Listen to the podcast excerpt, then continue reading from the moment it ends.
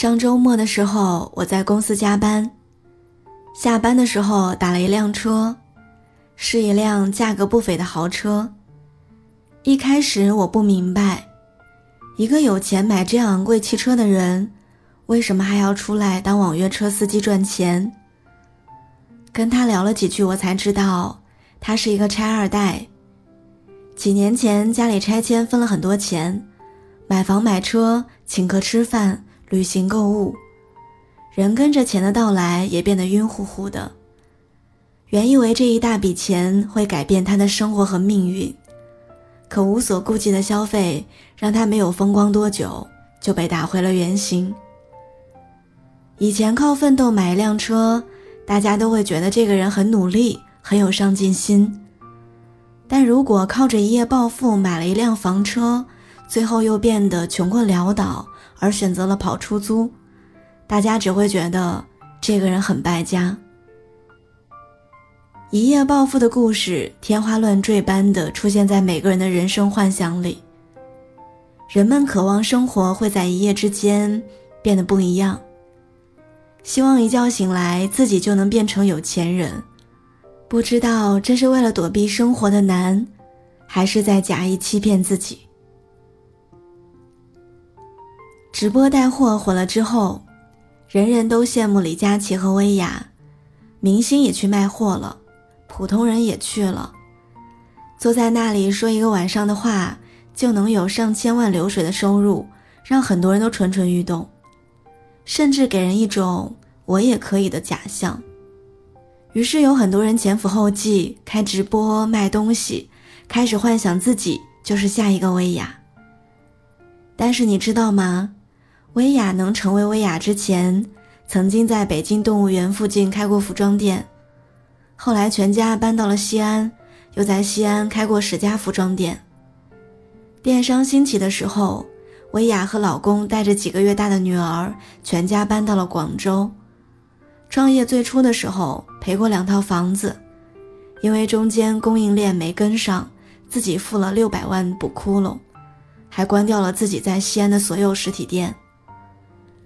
人们只看到别人现在的风光，却很少有人关注那些人在成功前的沉寂时刻。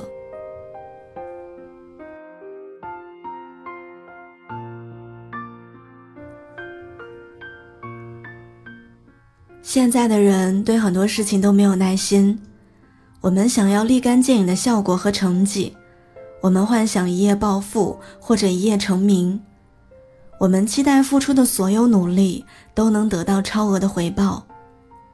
就连喜欢一个人，也希望尽快得到回应，不愿多等待，也不愿多付出。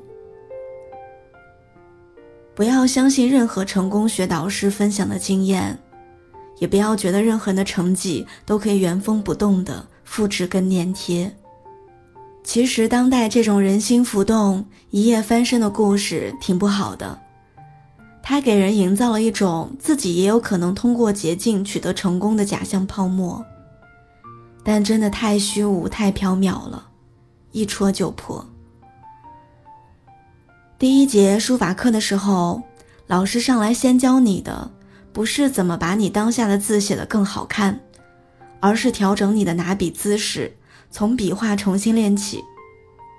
学游泳的时候，教练要花很长的时间教学员如何在水里站立，如何漂浮自救，然后才会进行正式教课。我们喝的茶叶不是从树上摘下来就成了现在的样子。而是要经过晒青、晾青、摇青、筛青、炒青、揉捻、包捻、烘干、挑梗，最后包装好，才运输到我们手上。冬小麦要种二百三十天才能成熟，竹子一天才长十几厘米，但它仍然需要四五年才能成材。最好的运动员要从四五岁就开始进行专业训练。才真正让他有机会拿奖的，也不过是两三届奥运会。二零一二年，莫言拿下了诺贝尔文学奖，一瞬间风光无两。早在一九八一年，他就出版了第一部短篇小说《春夜雨霏霏》，获奖之前是长达三十年的文学积累，是数不清的作品在为他撑腰。二零一九年，女演员咏梅凭借电影《地久天长》获得柏林国际电影节的最佳女演员。认识咏梅的人不多，她的名气比不过很多女演员。但不为人知的是，他是从一九九五年就开始拍戏了。现在的名声和荣誉都是他一步一个脚印，用实力和成绩拼出来的。大多数人的生活里没有戏剧性的故事情节，我们往前的每一步都很吃力，都需要努力。每一个成功的背后，都是无数次失败与默默努力的积累。你看那伫立在远处的高楼。是用货真价实的钢筋水泥一层一层搭建起来的，这样它才会稳固，才扛得住风雨，才会屹立不倒。人生也是一样，所有一蹴而就的事情，都摇摇晃晃，根基不稳。我们要脚踏实地，要目视前方，要忍住诱惑，沉住气，也要知道成功之所以珍贵。就是因为，它来之不易。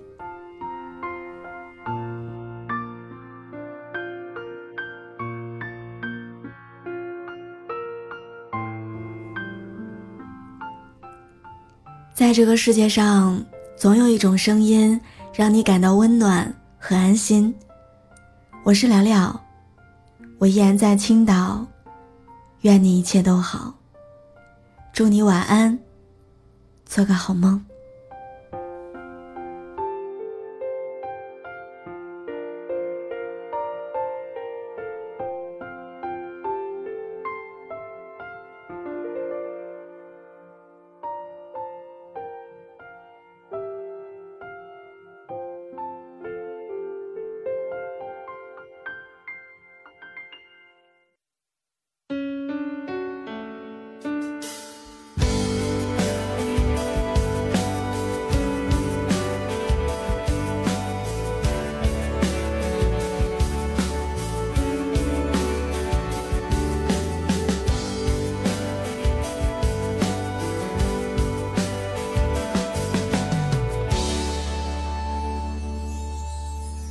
我们一生要走多远？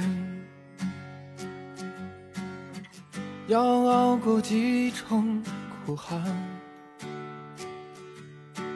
才能在弹指之间不悔不怨？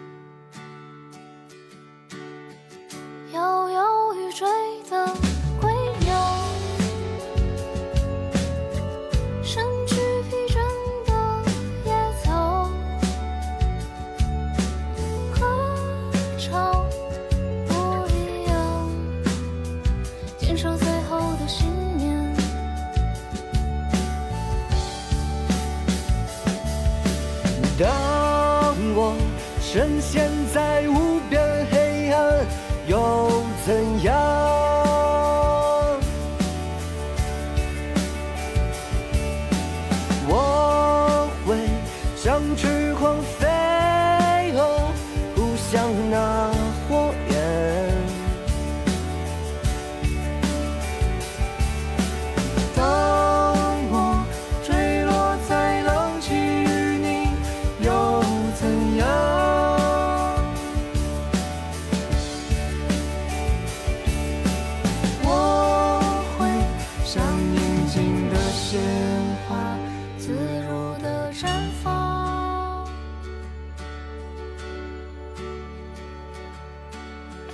燃烧的流星划过天际，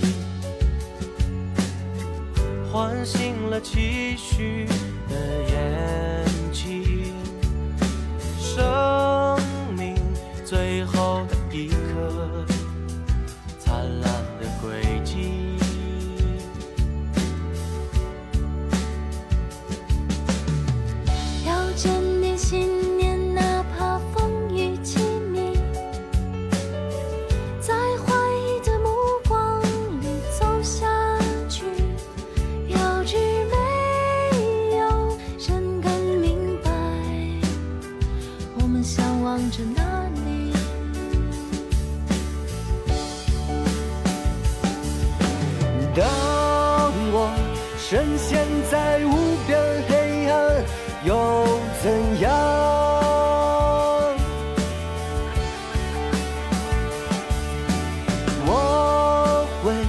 想去